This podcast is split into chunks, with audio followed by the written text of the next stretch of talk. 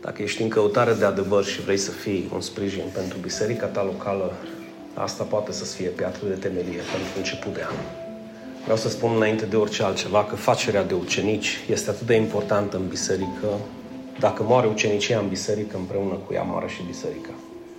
Astăzi am pus deoparte acest mesaj pentru voi, cu singurul gând ca să înțelegeți nevoia, necesitatea în biserică de ucenici, spre deosebire de simpatizanți sau spre deosebire de creștini simpli. Creștinul se deosebește de ucenic bine, se aseamănă prin faptul că amândoi cred.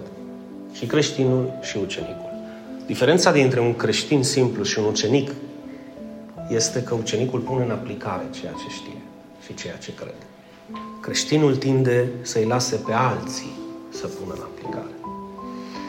Evident că bisericile nu vor fi ferite de doar simpli creștini, pentru că și eu am spus-o și mă repet, nu toți creștinii vor fi ucenici. Nu toți vor decide să fie ucenici. Dar astăzi poate să fie alegerea ta. Cum de altfel nu toți ucenicii pot să fie creștini. Amintiți-vă de Iuda. Dacă Iuda ar fi crezut sau l-ar fi crezut pe Dumnezeu cu adevărat, pe Hristos, ar fi rămas lângă Hristos și nu l-ar fi trădat. Înțelegeți? Deci faptul că cineva este un super ucenic nu înseamnă că îl și crede pe Hristos cu adevărat. Sau faptul că cineva îl crede pe Hristos cu adevărat și primește darul mântuirii nu înseamnă că se implică în slujirea bisericii. Înțelegeți? Deci aici e vorba de tine, nu e vorba de cel de lângă tine. Asta este alegerea ta să poți să fii ucenic. De ce am zis nevoia de ucenici? Deoarece este nevoie în biserica asta, a ta, locală, să fii unul dintre acești ucenici. Și o să vezi de ce. Cere lui Dumnezeu să-ți vorbească și să toarne în tine revelația Lui. Spune-i, Doamne, aștept să-mi vorbești prin al Tău cuvânt și al Tău cuvânt pentru mine asta să fie piatră de temelie, în cuvinte simple să fie da și amin. Pe deasupra te rog să smulgi, să dezrădăcinezi din mine orice cuvânt de îndoială, de necredință și să faci din mine, Doamne, acel slujitor, acel rob, acel ucenic ce Tu ți-ai dorit din totdeauna ca eu să fiu. Aici este inima mea, lucrează la mine și ajută-mă în numele Tău cel Sfânt. Amin. Amin. Dragii mei, cu ce altceva am putea să începem dacă nu cu cuvintele lui Isus, rostite în Matei, înainte ca El să plece la cer. A fost ultima poruncă și de aceea este numită și Marea Însărcinare sau Marea Trimitere. Cel mai important aspect legat de lucrarea lui Hristos înainte de a pleca la cer se rezumă în aceste cuvinte. Prin urmare, adică prin urmare, deoarece toată autoritatea mi-a fost dată în cer și pe pământ. Prin urmare, am autoritatea să vă trimit. Am autoritatea să vă spun ce să faceți. Că eu sunt stăpânul vostru. Nu vă dau sugestii, ci vă dau o poruncă. Duceți-vă faceți ucenici din toate neamurile, botezându-i în numele Tatălui, al Fiului și al Duhului Sfânt și învățându-i să păzească tot ce v-am poruncit. Și iată că eu voi fi cu voi în toate zilele până la sfârșitul viacului și dacă îmi permiteți, deschid o paranteză și dincolo de el. Închid paranteza. Dar nu a zis Isus așa ceva. Nu a zis, dar știm că El este etern. Și locul unde l-a pregătit pentru noi în cer este etern. Și dacă noi vom fi cu Isus în cer, în împărăția Lui, vom fi cu El pentru totdeauna. Așa că până la sfârșitul viacului va fi aici cu noi și după El va fi, vom fi în împărăția Lui pentru totdeauna. Câți dintre voi își doresc sincer, la modul cel mai serios posibil, să știe și să aibă siguranța că Domnul Isus este cu voi și cu familia voastră. Amin. Nu există niciun confort spiritual sau o siguranță mai bună decât să știi că Domnul este cu noi. Căci dacă El este cu noi, cine să mai fie împotriva noastră? Amin. Dacă Domnul nu este cu noi, poți să te duci la o mie de biserici, indiferent de cât de mari sau de vechi sunt, și te duci în zadar. Și uitați-vă puțin în text, zice, duceți-vă și faceți ce? Ucenici. Bineînțeles că acești ucenici trebuie să audă prima dată ce? Evanghelia. Cât îți aduc aminte unde este scrisă? Aici ne referim la neamuri pentru că noi, noi nu suntem din Israel, suntem din Israelul spiritual. Noi am primit Evanghelia prin Pavel. Unde este scrisă Evanghelia? Vă aduceți aminte? 1 Corinteni 15. Iisus Hristos a murit pentru toate păcatele noastre conform Sfintelor Scripturii. A fost îngropat și a fost înviat în a treia zi conform Sfintelor Scripturii. Fie ei, fie noi, noi așa predicăm, voi așa ați crezut. Ce? Evanghelia. Când tu crezi Evanghelia, tu devii un ucenic. Când devii un ucenic, tu decizi să faci un legământ. Și nu este orice fel de legământ. Este un legământ în fața Tatălui, al Fiului și al Duhului Sfânt, adică Dumnezeului pe care tu spui că îl crezi, pe cuvânt. Pe urmă, acel ucenic este învățat să păzească tot ceea ce Hristos a poruncit. Pentru că doar așa va fi capabil să dea mai departe aceste adevăruri. Și astfel Dumnezeu, Iisus Hristos, va fi cu acel ucenic în toate, toate zilele. Dragii mei, aceasta a fost ultima dorință a Domnului Isus înainte de a pleca la cer. Și voi știți foarte bine, și dacă nu știți, vă spun eu, omul înainte să plece, dacă Dumnezeu îi mai dă putere să mai spună ceva, și cheamă în jurul lui oamenii pe care îi iubesc și le spune cel mai important lucru. Și dacă nu mă crezi, o să mă crezi când vei pleca. Dacă Dumnezeu îți dă putere, o să schem soțul, soția sau copiii sau nepoții și o să le spui ceea ce tu crezi că este cel mai important. Asta s-a întâmplat cu Isus înainte să plece. El nu era pe moarte, el era pe ducă. El se întorcea la Tatăl. Dacă ucenicii ar fi optat să nu mai predice Evanghelia, dacă ucenicii ar fi optat să nu mai facă ucenici, dacă ucenicii ar fi optat să nu mai boteze, ce s-ar fi ales de biserică astăzi? Nu ar mai fi existat. Înțelegeți de ce este nevoie de ucenici? Pentru ca biserica, lucrarea lui Dumnezeu să poată propăși, să poată să meargă mai departe. Dinu și eu pot să fiu un ucenic? Da, tu poți să fii un ucenic. De fapt, acum 23 de ani eu eram într-o bancă, pe un scaun și ascultam pe cineva care spunea aceste cuvinte și aveam aceleași întrebări. Și de-a lungul vieții mele am putut să văd că sunt ucenici buni sunt ucenici foarte buni, sunt ucenici mai puțin buni, dar toți cei care au ales să-L slujească pe Dumnezeu au avut parte de o familie minunată și au avut parte de o viață minunată. Nu este ferită această viață de deșerturi. Nu este ferită această viață de prigoniri. Nu este ferită această viață de probleme. Dar altfel le treci cu Isus. Altfel le treci cu Isus. Mai departe, facerea de ucenici este cea mai importantă lucrare a creștinismului, dragii mei. Și vă spuneam și de ce. De ce? Dacă moare, moare împreună cu ea și biserica. Pentru că degeaba ieșim pe stradă, zicem, cred în Domnul Isus și vei fi mântuit tu și casa ta. Ok, și omul ăla crede și după aceea merge acasă și face cartofi prăjiți cu mici și s-a terminat creștinismul. Moare împreună cu el creștinismul. Pentru că acel om, dacă nu merge acasă să dea și la copiii lui și la familia lui această veste bună, și nu le va aduce aminte tot ceea ce le-a poruncit Isus, va muri în familia lui acel creștinism. De aceea este nevoie, este nevoie să înțelegem că ucenicia este puțin mai diferită decât creștinismul. Este evident că eu ca păstor trebuie să mă împac cu ideea că nu toți membrii bisericii noastre să fie ucenici sau să-și dorească să fie ucenici. De aceea, întotdeauna când vom ajunge la scruce de drumuri, o să știm pe cine ne putem baza. Cine îi va spune lui Isus da și amin și vom merge la luptă cu cei care doresc să lupte. Asta nu înseamnă că noi o să le zicem celorlalți care nu vor să se implice în lucrare, bă, tu nu ai de... Nu, poți să vii liniștit. Poți să vii liniștit. Dar trebuie să știm exact dacă formăm o echipă de luptă și vom lupta pentru dreptatea lui Hristos, pentru Evanghelia lui Hristos, pentru facerea de ucenici și așa mai departe. Este alegerea ta. Eu am ales, nu pot să aleg în locul tău. De fapt, nimeni nu va putea să alege în locul tău, nici măcar Isus. Asta ca să nu dăm vina pe el, o să fiu ucenic când o să mă cheme Domnul. Nu, tu o să fii ucenic când vrei tu să fii. O să fii ucenic când vrei tu să accepti adevărul lui Hristos și când vrei tu să-l primești. Atunci vei deveni un ucenic. Și noi de aceea suntem aici. să te ajutăm.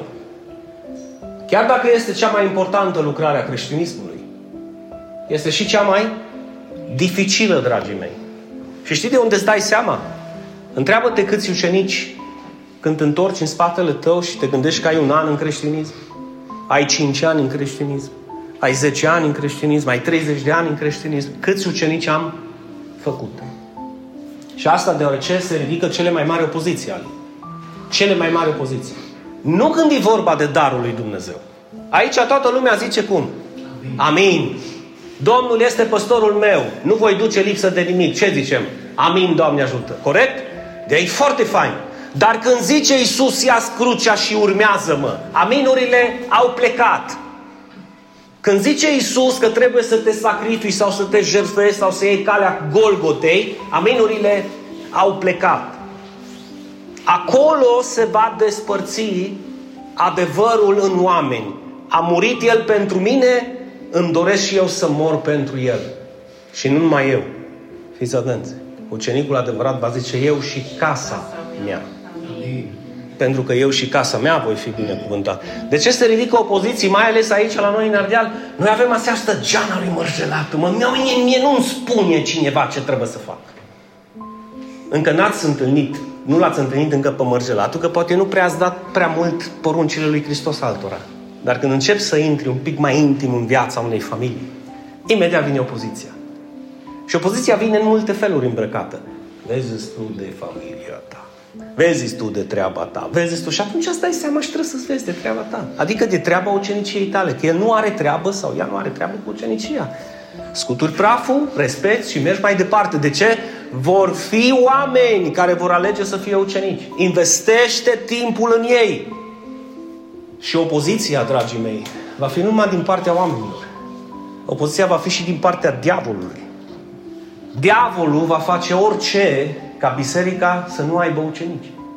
de aveți biserici frânte, de aveți biserici care se sting, de aveți biserici care sunt goale, pentru că e mai bine să mergem la biserică cum mergem la film, o dată pe săptămână și să ne vedem de treaba noastră. Diavolul ar fi foarte fericit să te facă și pe tine să crezi. De ce zic și pe tine? Pentru că în umila mea experiență am văzut foarte mulți care au căzut în această capcană a diavolului. I-au făcut să creadă că această mare trimitere, mare însărcinare a lui Hristos din Matei 28 nu e chiar așa de mare. Și nu e chiar atât de importantă. Motiv pentru care zice, Bă, poate să fie importantă, dar pentru păstorul tău, nu pentru tine. El trebuie să facă ucenici, că dar tu ai treabă de făcut. Liderii, slujitorii trebuie să aibă ucenici și să, să-i facă. Nu tu. Tu, pentru tine, marea însărcinare este un fel de cunoștință biblică care este bine, Iisus le-a spus, dar tu încă nu ești acolo, stai liniștit, nu te preocupa că n-ai de ce. Și diavolul mai câștigă o bătălie. Să vă spun în practică cum o poate câștiga? Iisus zice, duceți-vă și tu zici, da margă și alegi un nume. Eu n-am timp să mă duc. Iisus zice, faceți și El zice, lasă-mă să facă altul. Du-te prin toate neamurile. Nu trebuie să mergi până în Mongolia, până în Ulaanbaatar. Nu trebuie să mergi până în Africa să faci ucenici. Credeți-mă că dacă te uiți doar în agenda telefonului tău, vei găsi mulți, nu doar care nu sunt ucenici, nici măcar nu sunt creștini. Că spun că sunt creștini e una, dar creștini adevărați nu sunt. Cine va merge după ei, apropo? Cine le va spune? Opțiunile sunt simple pentru unul care nu-l interesează. Îl chem la biserică și dacă vine, bine, dacă nu vine, treaba lui. Dar de ce să nu mă duc eu să-i spun?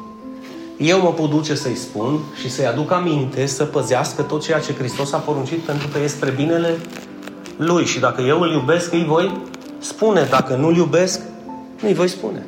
Bine, o să-i zic că îl iubesc și că îmi pasă de el, dar măsura în care mie îmi pasă de el este măsura în care eu îi spun.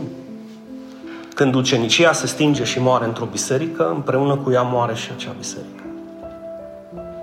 De aceea e o nevoie urgentă de ucenici. Dragii mei, noi vom trece dincolo, spiritualmente vorbind. O să ajungem într-un loc public, în timpul lui Dumnezeu. O să avem parte de o clădire în care o să ne adunăm și o să fie o clădire mai mare, o să fie într-un loc cumva mai bun. În alte cuvinte, societatea noastră va auzi, cu toate că știu și acum despre această biserică, dar va auzi că deja au un loc public. Lucrurile nu vor mai fi la fel. Oamenii o să înceapă să vină chiar și din curiozitate. Una e să zică viu acasă la Dinu și alta e să zică mă duc la biserica aia, care e neutră, acum mă pot duce oriunde. Aici au un pic de reținere. Locul e mai strânt, suntem mai adunați, acolo când e mai mare să pierd în mulțime și vin mai lejer. Ce se întâmplă dacă Dumnezeu pune o recoltă în mâna noastră de 100 de oameni? Nu, am întrebat ce se întâmplă. Gândiți-vă puțin. Că este nevoie de slujitori care să fie lângă cei oameni. Dacă noi am dat un curs din Evanghelia după Ioan vineri, cum ar fi un curs de, curs de ucenicizare marțea? Miercurea, pentru poate o să fie între noi femei care n-au fost atât de binecuvântate să aibă un soț atât de minunat ca și Adi Crișan, ca și Ali, ca și Călin. Amin. Da. Înțelegeți? Ca și Fane. Uite. Nu? Poate, o să, poate au avut parte, ascultați-mă puțin, poate au avut parte de abuzatori și vin să-și caute un refugiu. Care dintre femei, păi știți lui Eva, că Eva n-ar mai sufla dacă ar trebui să o pun de marța până vinerea să facă treaba asta. Dar cu excepția lui Eva, că poate era... Cine ar zice, frate păstor, da, iată-mă, trimite-mă pe mine. Dăm te rog un material, ajută-mă, sau uită-te peste notițele mele că aș vrea să slujesc acestor femei, aș vrea să mă rog pentru ele, aș vrea să mergem marțea, că nu avem activitate marțea în, în biserică și să stau cu ele să mă rog și să le învăț puțin din Scripturi. Uitați-vă puțin. Aveți impresia că eu le pot face toate. Eu nu le pot face toate. De fapt, nici nu-mi doresc să le fac toate. Pentru că chemarea mea este cu totul alta. Dacă mă implic cum au făcut alți păstori și am văzut-o în experiența mea, în toate activitățile și eu să fiu viora întâi, Știți conceptul de burnout? Te arzi. Nu mai poți face nimic. Vei ajunge duminica și nu te vei mai pregăti. De ce? Pentru că te-ai pregătit toată săptămâna pentru toate celelalte activități. De aceea ai nevoie de un aron. Nu? De aceea ai nevoie de cineva care să mai ridice din când în când brațele. Aici sunt pentru tine. Ce pot să fac? Dar dacă să faci, trebuie să te pregătești. Ca să faci, trebuie să fii un exemplu. Nu poți să-ți permiți, nu poți să-ți permiți să calci în văzul tuturor poruncile lui Dumnezeu și să nu fii plin de râvnă într-o biserică în care tu vrei să slujești. Nu ai cum. Așa că gândiți-vă până suntem pe partea cealaltă. Vrei să fii unul dintre protagoniști sau vrei să fii unul dintre simpatizanți? Amândoi sunt bine primiți. Dar tu poți să alegi să faci ceva în această lucrare în care cine a spus că te-a chemat? Tu ai zis. Ce ai zis? Dumnezeu m-a chemat? Păi dacă Dumnezeu te-a chemat aici, eu mă rog să te îmbrace Dumnezeu cu această revelație, cu această nevoie și să înțelegi că nu putem, nu putem să-i permitem diavolului să stângă și să omoare această biserică, nici să o frângă. Nu putem să-i permitem. De aceea trebuie creat, alcătuit, construit un grup fidel de slujitori și lideri care știm imediat să mirosim lucrarea diavolului când vine cu frânturi, cu minciuni, cu acuzații, cu judecată, cu condamnare sau cu las așa, că e bine și așa, să zice, ok, e bine și așa la tine acasă. La tine acasă e bine și așa. Nu e niciun fel de probleme. Aici suntem chemați să facem ucenici, să facem ucenici în acest fel. Decizia ți aparține dacă vrei să intri în horă sau nu. Nu se supără nimeni. Nu se supără nimeni. Este ca și când și vine cineva și zice, Gadi, vreau să fiu și eu parte din corul bisericii. Și Paul și Gadiel zice, vezi că trebuie să înveți. Și astea sunt lecțiile. Apoi nu, eu nu trebuie să învăț, eu nu mă viu să cânt. Ok, no, du-te cântă în baie și acasă și în grădină, că aici dacă nu te pregătești și nu-ți pregătești lecțiile, nu poți să cânți. E cinstit și corect. Așa se întâmplă și cu ucenicii. Amin. Amin. Numai așa se poate întâmpla. Numai așa se poate întâmpla. Așa că nu o să permitem acest lucru.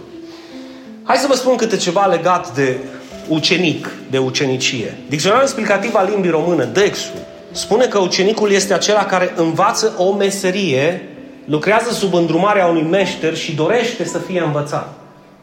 Astea sunt definițiile în dicționarul nostru explicativ al limbii române. Încă un lucru extrem de interesant, zice că își alege un învățător, îl recunoaște, îl respectă și îl urmează. Într-o biserică, tu ai dreptul să-ți alegi acest învățător. Fie că este liderul tău, fie că este păstorul tău, nu te obligă absolut nimeni. Absolut nimeni. De fapt, oriunde ai merge, în orice biserică, va fi o autoritate. Înțelegeți? Că o să fie mai devreme sau mai târziu cei care vor lovi în liderii, slujitorii care sunt numiți. Sau vor lovi în păstorul care e numit. Și atunci tu trebuie să înțelegi de unde vine lucrarea asta. Pentru că ideea este simplă. Mă, dacă mă duc în altă biserică, nu o să am o autoritate și acolo. Ba da, și atunci și acolo o să dau de drac, în alte cuvinte. Nu și acolo o să am probleme. Mă duc într-alta și acolo am. Opțiunea este alta. Fă, trebuie să fac eu biserica mea ca să nu mai dau socoteală la nimeni. Dragii mei, și eu am autoritate. Și eu dau socoteală. Și mie mi se cere. Și eu mă văd cu ei. Și în mod special cu Bradley, care a rămas în locul lui Billy. Nu este nimic rău în a fi smerit și a recunoaște că cineva este deasupra ta. Chestiunea asta că eu mă supun numai lui Dumnezeu, asta este aici pe vie numai. Că să spun eu de ce nu merg. Dacă nu te supui autorității pe care o vezi, ești un mincinos. Pentru că nu te poți supune lui Dumnezeu pe care nu-l vezi. Așa că las-o mai moale. Cu eu îl iubesc pe Dumnezeu, eu mă supun lui Dumnezeu, ai autoritate. Ia gândește-te într-un comerț, într-un business. Dacă ai un șef care spune ce să faci, îl vezi, nu? Tu ai ales să-ți iei jobul ăla, corect? Tu ai ales să înveți meseria aia.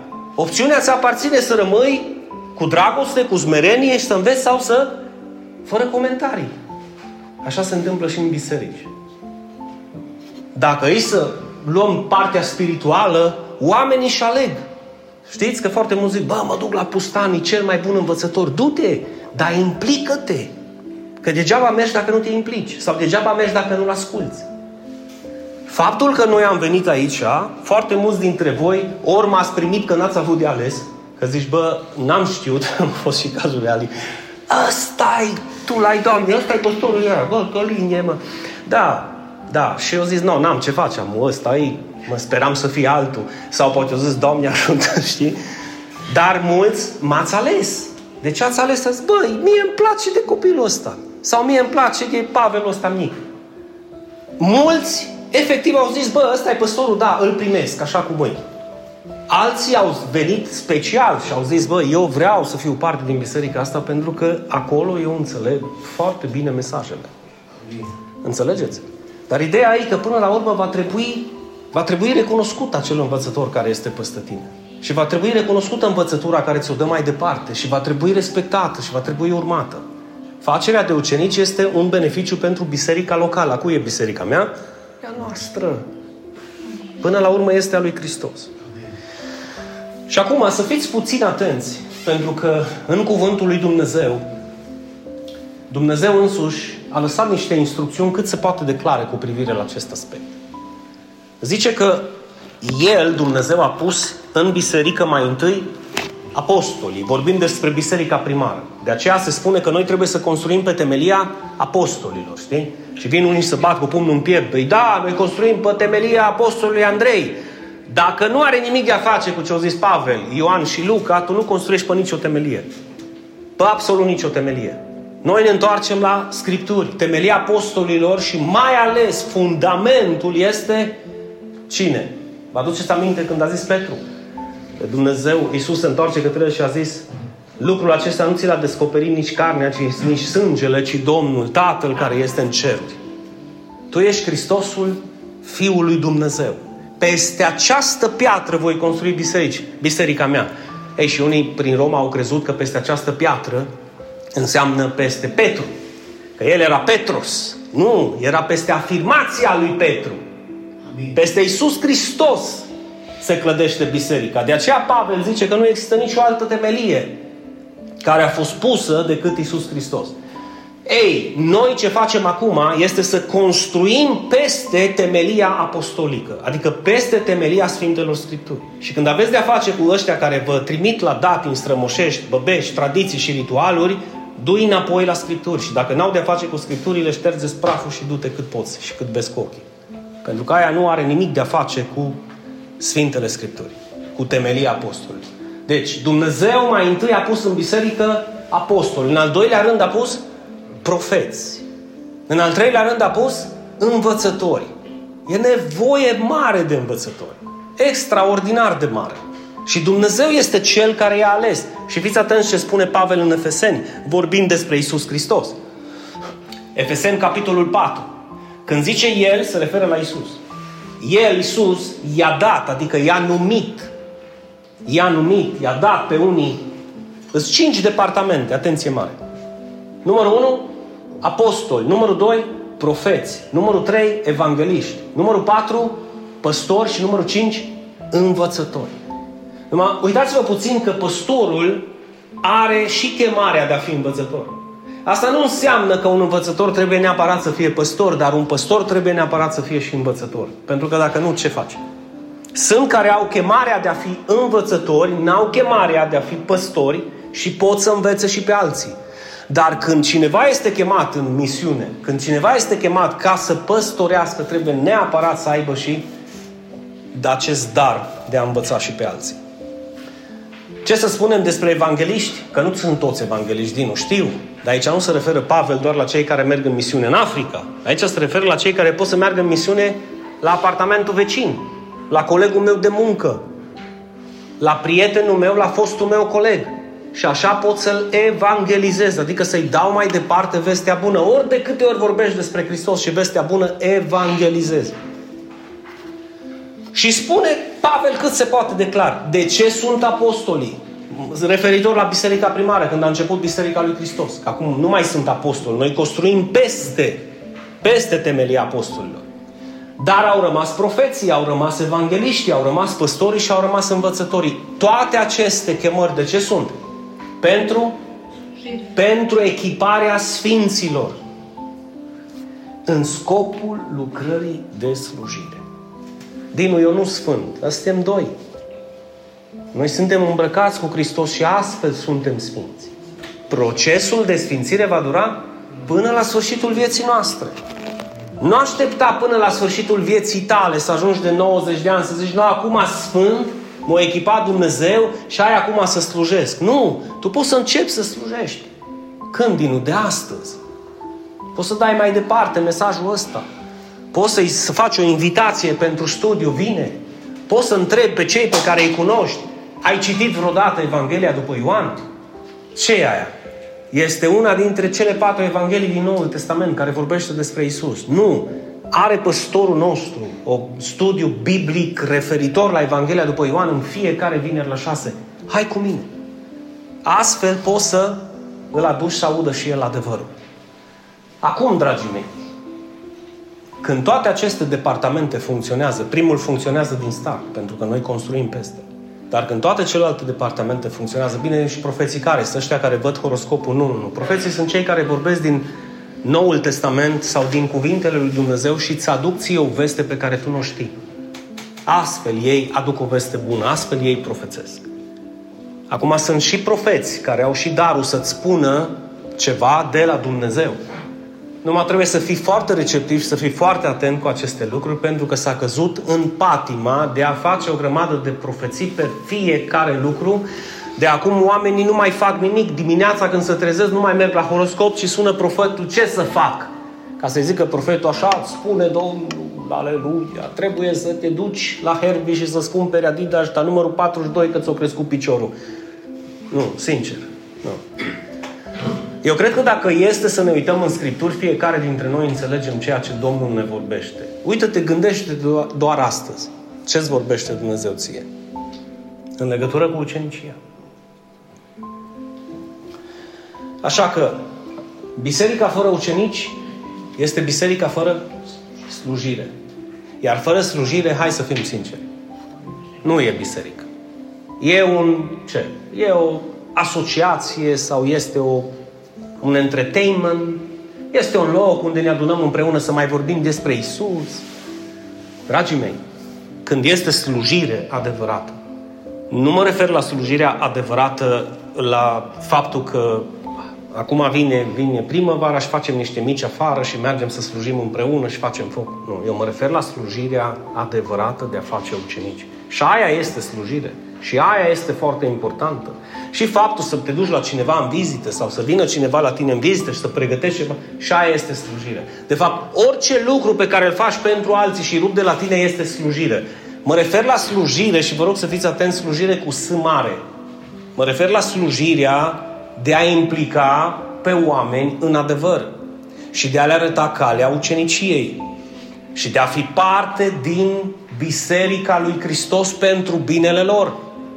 Este cea mai mare slujire. Facerea de ucenici este cea mai mare slujire. De aceea v-am spus că este și cea mai mare opoziție care se ridică împotriva ei. Și veți vedea când veți încerca să faceți.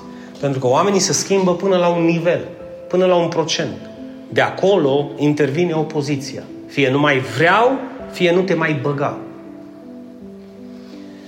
Bisericile puternice, care sunt și astăzi, bisericile puternice întotdeauna s-au clădit pe ucenici. Gândiți-vă la Biserica lui Hristos. Și nu pe simpatizanți. Simpatizanții vin și pleacă. Simpatizanții când vrei să te bazezi pe ei nu mai sunt. Sunt bineveniți pentru perioada în care Dumnezeu îi cheamă Slavă Domnului că primesc darul veșniciei gratis, moca, cum zicem noi, ține-mă, ok, ești mântuit, dar după aceea omul se va decide dacă vrea să fie cu adevărat un ucenic sau nu. Și tu vei vedea cu proprii tăi ochi cum se va cerne aici, în propria biserică, creștinii simpatizanți de creștinii ucenici și slujitori. Tu vei vedea. Dacă tu vei rămâne și vei fi alături de noi în următorii ani, tu vei vedea cu proprii tăi ochi. Și nu ai ce să faci. Eu m-am băgat cu ideea asta de mult. Nu o să mă îmbolnăvesc și nu o să stau de oameni să-i rog frumos să fie ucenici. Cine își dorește și iubește pe Hristos va fi un ucenic. Cine nu, nu. Și cu cei care vor să fie ucenici faci treabă. Și clădești biserica. Dacă eu mi-aș dori ca toți cei prezenți astăzi să fie ucenici, trup și suflet, aș striga către cer de bucurie. Sincer, aș striga către cer de bucurie. Deci bisericile puternice se clădesc pe ucenici, nu pe simpatizanți, pe slujitori adevărați, dragul meu, care de dragul lui Hristos și de dragul Evangheliei ar face absolut orice este necesar și absolut orice este nevoie. Fără să cârtească.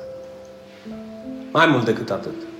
O să-ți fie aproape de tine într-o nevoie în care, înainte ca tu să zici, aș avea nevoie, ar zice, frate păstorul, aici pentru că am văzut nevoia asta, te rog frumos, bazează-te pe mine.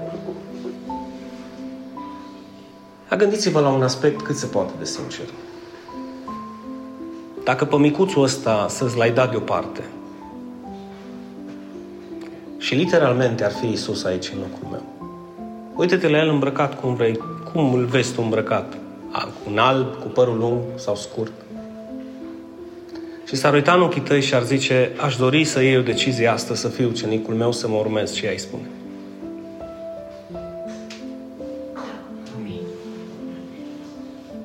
Știți că Biblia spune în vocea lui Pavel, ca și cum Dumnezeu ar îndemna prin noi, întoarceți-vă la Dumnezeu, împăcați-vă cu Dumnezeu, slujiți-L pe Dumnezeu. Vedeți de ce e nevoie credința? Că zici, a, păi îmi zice mie ăsta, dacă nu sunt eu care îți spun. De câte ori aici ne-am rugat cu toată sinceritatea și cu toată credința, Doamne, pune cuvintele Tale, oare credem ceea ce spunem și ne rugăm?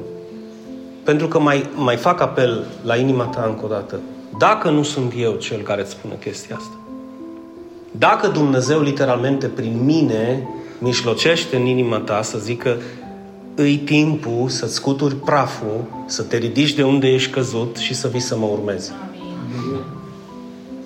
Eu nu mă zic dacă.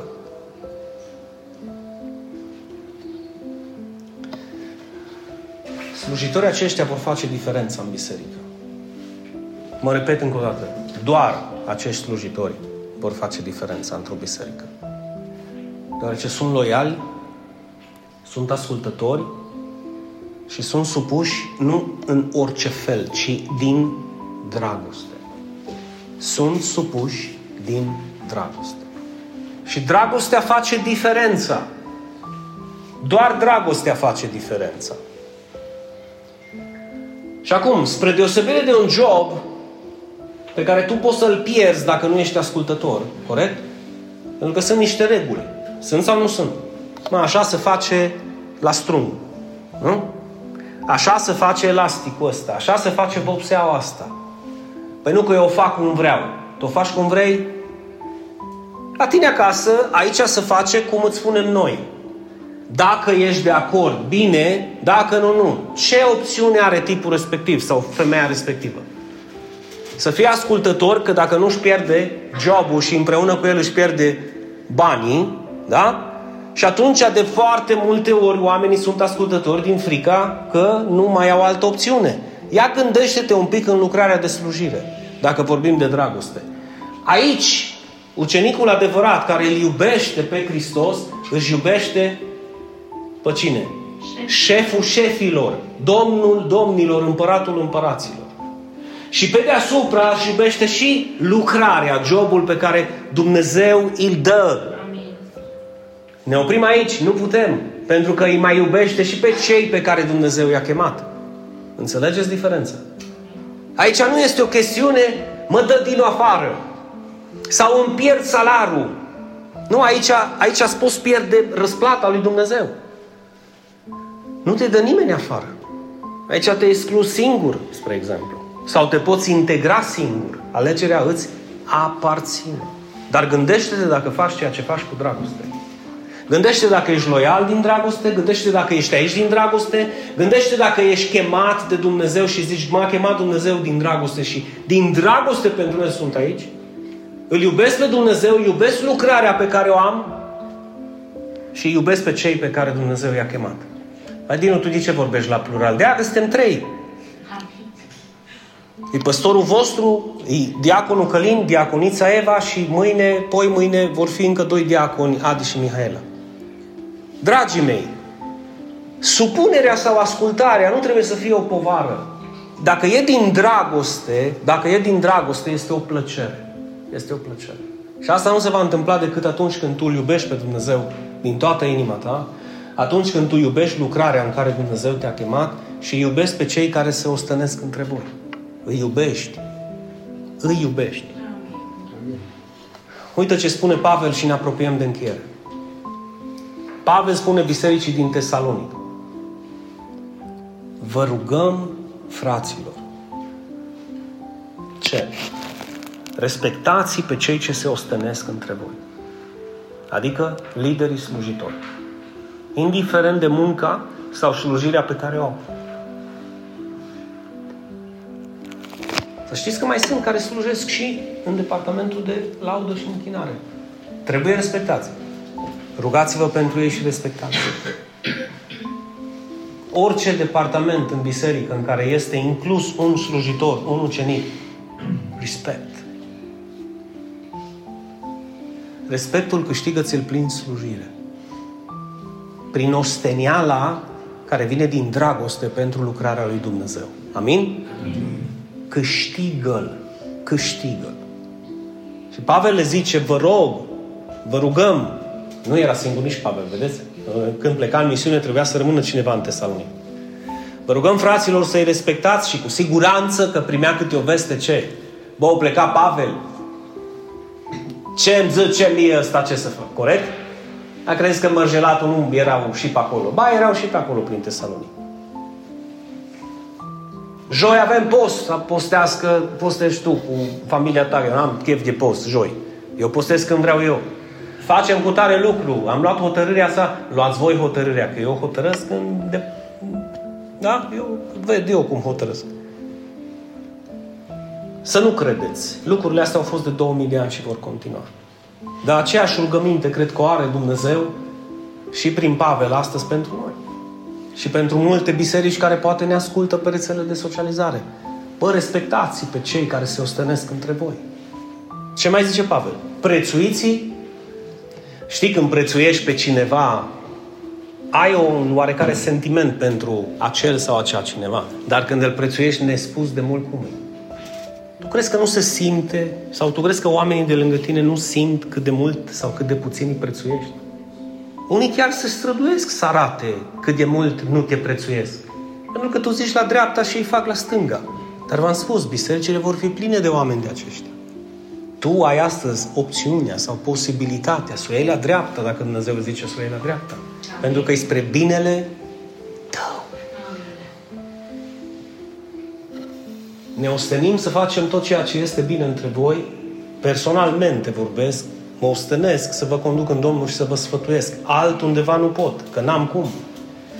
E de datoria voastră să vă gândiți cât de mult, pentru că și eu am datoria să mă gândesc la autoritățile mele, cât de mult sau cât de puțin îi prețuiesc, mult sau nespus de mult în dragoste, dar nu datorită faptului că păstorul nostru sau liderul nostru ar fi extraordinar de frumos. E mic, e tânăr sau de bătrân. Nu, datorită lucrării lor îi prețuiți. Și când tu nu ai de-a face cu lucrarea lui Dumnezeu, atunci nu ai de-a face nici cu prețuirea pe care o ai față de acești lideri. Sunteți aici? N-ai cum. Nu ai cum. Și fii atent ce spune, ce spune autorul epistolei către evrei. Aveți încredere în conducătorii voștri și supuneți-vă lor căci ei veghează asupra sufletelor voastre ca unii care vor da socoteală pentru ele. Ca astfel, atenție, ei care vă conduc sau vă slujesc, să facă acest, aceasta nu gemând, nu cu lacrimi, ci cu bucurie. Că dacă o fac cu lacrimi, nu vă e de folos nici vouă și nici lor. Dacă ați ști câți păstori plâng, literalmente, și dacă ați ști de câte ori am plâns eu, nu odată, și o, o fac pentru lucrarea lui Dumnezeu. Lacrimile e pentru lucrarea lui Dumnezeu. E pentru slujirea, e pentru ucenicia care simt că e nevoie în biserică. Noi nu ne-am născut învățați, dragii mei. Și cei pe care tu îi cunoști nu sunt învățați. Și așa cum Domnul mijlocește prin noi, să știi că îi învață și pe alții prin noi. Dar tu trebuie să zici, iată-mă, trimite-mă pe mine. Și ultimul pasaj de astăzi sunt cuvintele lui Pavel pentru fiul său Timotei, ucenicul lui Timotei. Și exact la fel cum Isus a dat poruncă în marea trimitere înainte ca el să plece la cer, erau ultimele lui cuvinte, aceste cuvinte pe care le vom citi sunt rostite de Pavel înainte să plece el la cer. Era la capăt de drum, își sfârșise alergarea și a terminat lupta cea bună și a păzit credința. Și îi spune lui Timotei în felul următor. Predică cuvântul. Nu datinile, nu ritualurile. Predică cuvântul lui Dumnezeu. Fii pregătit și la momentul potrivit și la cel nepotrivit. Care e momentul potrivit? Hai să zicem, momentul potrivit e vineri, când v-am cerut să faceți o temă pentru acasă. Dar momentul nepotrivit poate să fie astăzi, când tu te duci acasă și te întâlnești cu cineva. Unde ai fost, mă? La biserică. Hai că chiar am avut o întrebare despre Hristos. Ce zici tu despre cutare lucru? Bum, momentul nepotrivit. Chiar ce zici tu despre cutare lucru? Și dacă nu prea ai ce să zici, trebuie să începi să te pregătești. Ce îi spune Pavel lui Timotei? Corectează. Mă, dacă ai pe cine, mustră. Dacă se lasă mustrat. Da? Îndeamnă. Dacă ai pe cine să îndemni, dar tu să o faci cu toată răbdarea și cu toată învățătura. Căci va veni vremea și a și venit, dragii mei, de mult, când oamenii nu vor mai suporta învățătura sănătoasă ei nu o vor mai suporta, ci își vor îngrămădi învățători după poftele lor să le gâdile auzul. Se vor întoarce sau își vor întoarce auzul de la adevăr și se vor duce sau se vor lua sau vor accepta mituri, fabule. Dinu, nu, nu trăim acele momente. Ba trăim acele momente. Ba trăim acele momente, dragii mei. Și le trăim de mult. Le trăim de mult. Fiecare dintre voi aveți un device acasă sau un calculator acasă. Căutați, vă rog frumos, să vedeți ce spune unul dintre liderii celei mai mari biserici din țara noastră, cine este Moș Crăciun. Dacă eu spuneam treaba asta, voi mi-ați fi recomandat de urgență un control la psihiatrie. Pentru că a fost întrebat în ajun de Crăciun cine este Moș Crăciun și răspunsul a fost Cine este Moș Crăciun? Moș Crăciun cel mai bătrân? Iar răspunsul este acesta. Moș Crăciun e Tatăl vostru și Dumnezeul nostru. Și toată lumea s-a apucat de Doamne ajută, Părinte, de mult așteptam o revelație de genul ăsta. Bă, fraților, eu n-am nimic cu el, că poate are nevoie de o vacanță la Sovata. E bătrân. Dar, bă, oamenii care comentează asemenea baliverne, mă, oamenii care pot să ajungă să creadă aceste lucruri, că Moș Crăciunii Dumnezeu, bă, bă, îți vine să râzi sau îți vine să plângi, mă? Că suntem o țară de creștini, mă. Mă, iubiții mei, dacă vreun păstor neoprotestant zicea treaba asta, îl făceau cu apă și să pun de trei ani pe toate canalele de știri. De aceea mulți dintre voi nici măcar n-ați văzut această înregistrare. Pentru că s-a optat să o elimine, dar n-a mai apucat, pentru că foarte mulți au coborât-o, au salvat-o. Pentru că nu-ți vine să crezi așa ceva. Și citești o mie de comentarii, dintre care 90% dintre ele, bine, sunt și unii care zice, Doamne Dumnezeule, dar pe zice, ce, ce are omul ăsta? Dintre frați, ești dintre frații din biserică, nu din nou protestanți.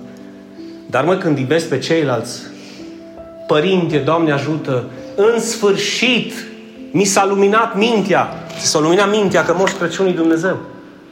Ți s-a luminat mintea sau ți s-a întunecat mintea?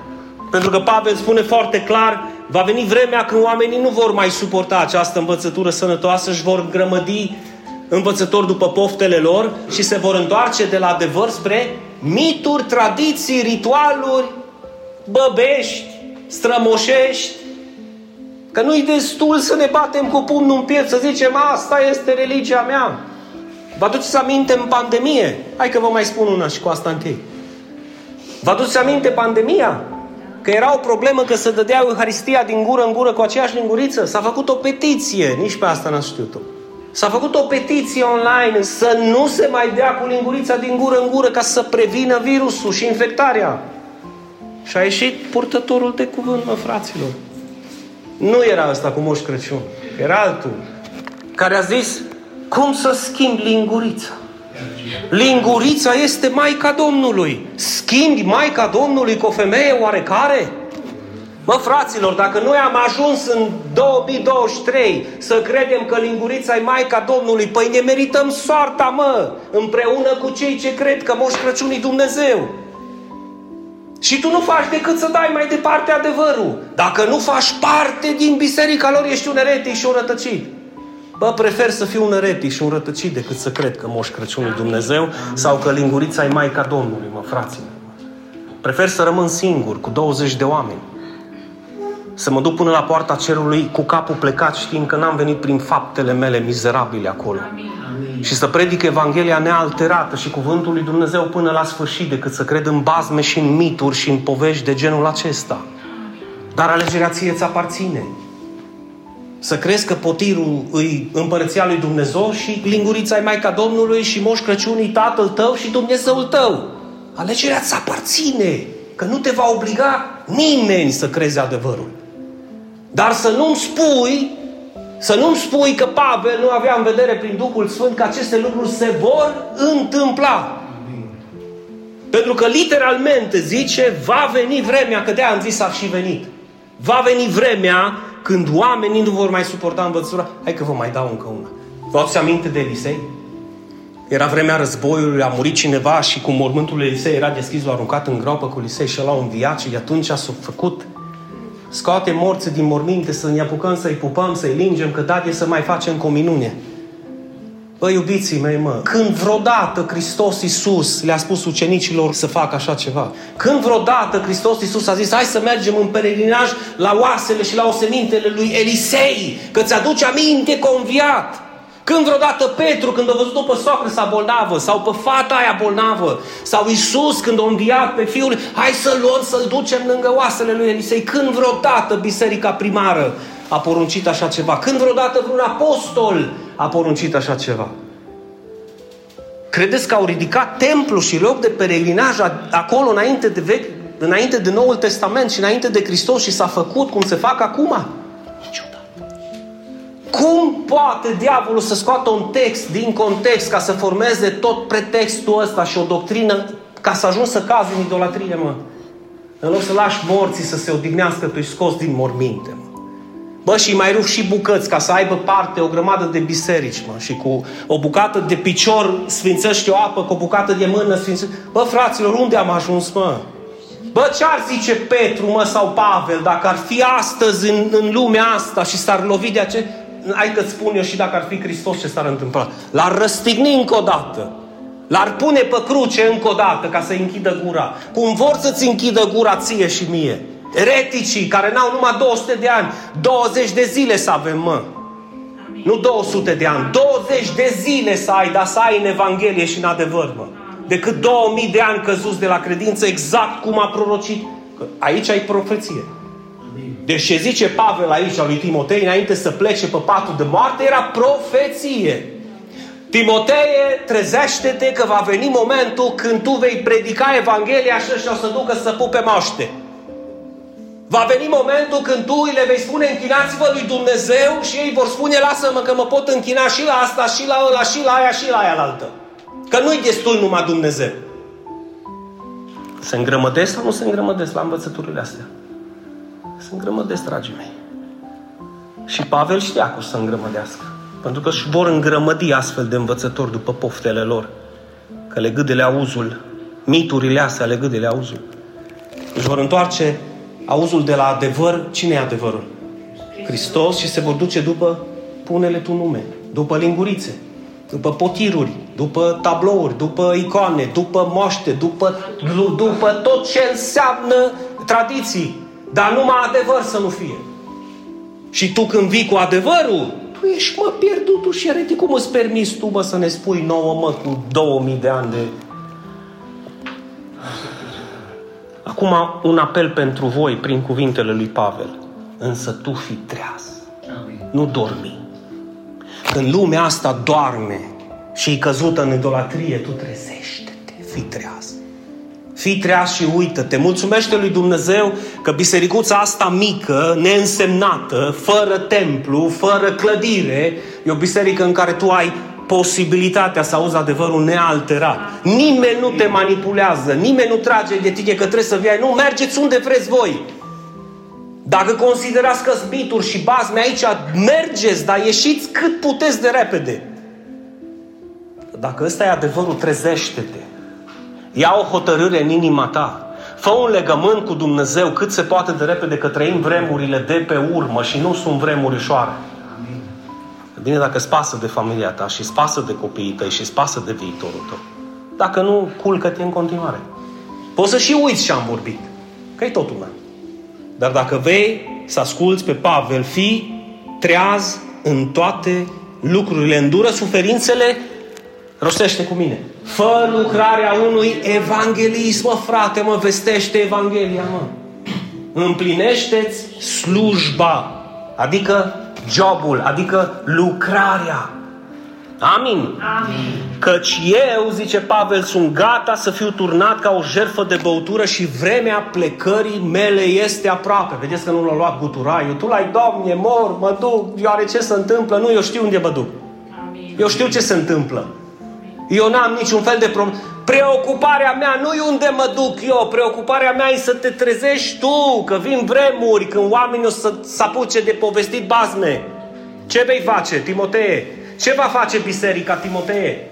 Ce va face? Ce va face cei care mă vor urma pe mine? Și învățăturile mele apostolice. Ce vor face cei care cred în Hristos? Vor asculta astfel de basme?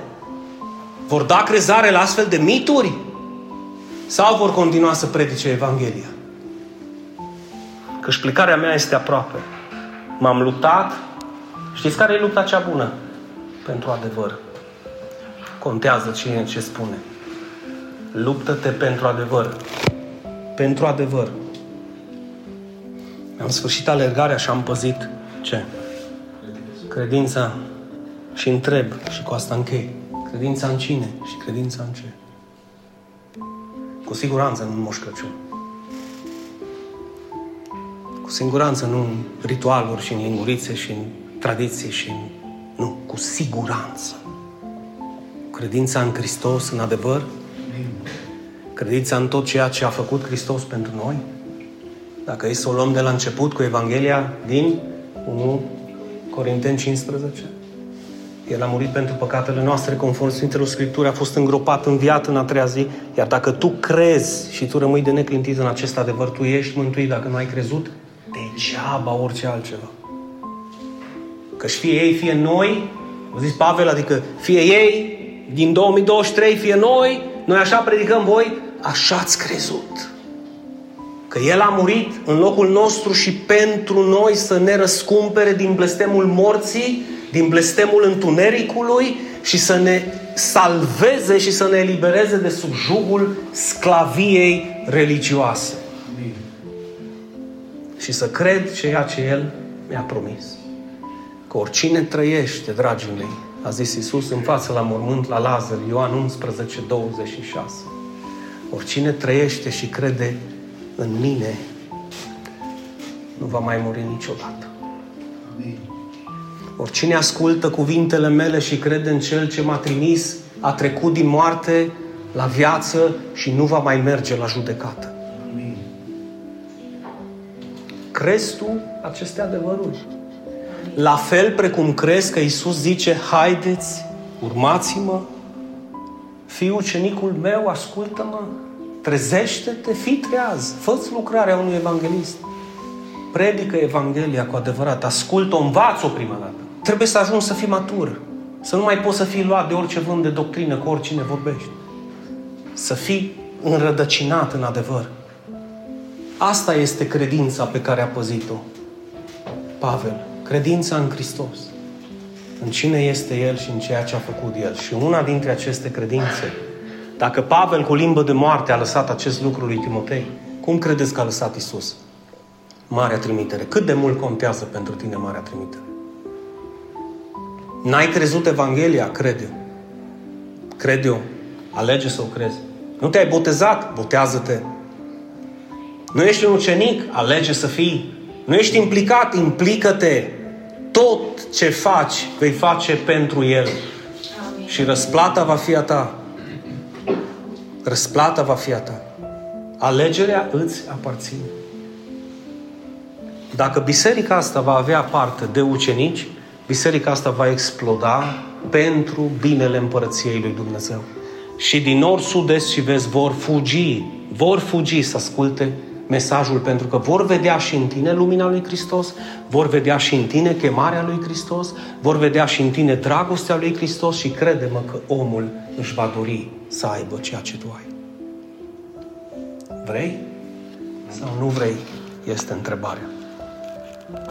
Eu am ales acum 23 de ani, eu nu pot să aleg în locul tău. Eu mi-am făcut alegerile cu grijă. Și au cam trecut mulți ani. 23 de ani sunt. Sunt un pic cam mulți ani. Ce vei alege tu sau când vei alege tu? Pentru că nimeni, nimeni nu va putea să aleagă în locul tău. Absolut nimeni. Sper că aceste cuvinte să fi găsit un pământ fertil atât de fertil încât să înceapă Dumnezeu să culeagă rod din el de 30, 60, de 100 de ori mai mult.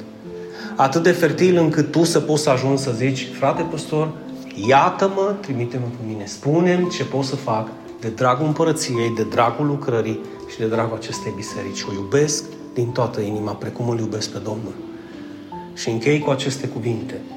Scripturile mărturisesc că atât de mult a iubit Hristos biserica încât s-a dat pe sine pentru ea și a cumpărat-o cu propriul său sânge.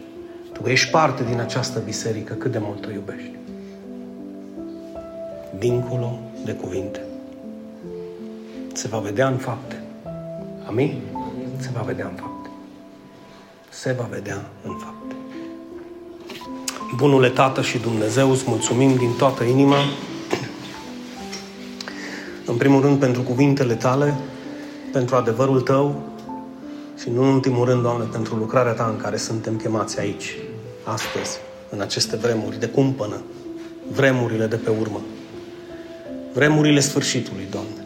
Știm că Tu ești la poartă, suntem siguri, suntem siguri că mult nu va mai dura până vom auzi vocea Ta, Doamne. Până și cei din morminte, spune Scriptura, vor auzi vocea Ta și se vor ridica, unii pentru viață, alții pentru judecată. Dar noi știm care suntem astăzi aici, că dacă am auzit cuvântul Tău, am crezut cuvântul Tău, ne-am smerit la picioarele Tale și am acceptat umil că nu am putut să ne mântuim, ci suntem mântuiți datorită prețului pe care Tu l-ai plătit, datorită jertfei Tale de pe cruce la Golgota, și datorită sângelui Tău care ne-a spălat de toată mizeria și toate păcatele, noi avem această mântuire. Garantată pentru noi, pentru că cuvintele Tale sunt da și amin pentru cel ce crede. Doamne, mă rog, încă o dată mă rog, nevoia de ucenici să fie mâncarea noastră cea de toate zilele pentru următoarele luni. Și asta pentru a transforma viețile noastre în slujitori pe care Tu să te poți baza și lucrarea Ta să propășească prin ei. Îți mulțumesc nespus de mult și dacă sunt alții care sunt departe și au auzit aceste cuvinte și fac parte din alte biserici, să conștientizeze nevoia pe care bisericile lor o au de a fi și ei ucenici în via Domnului, lucrători pe ogorul Domnului, slujitori în Biserica Domnului. În numele Lui Isus, în numele Lui Isus. Amin.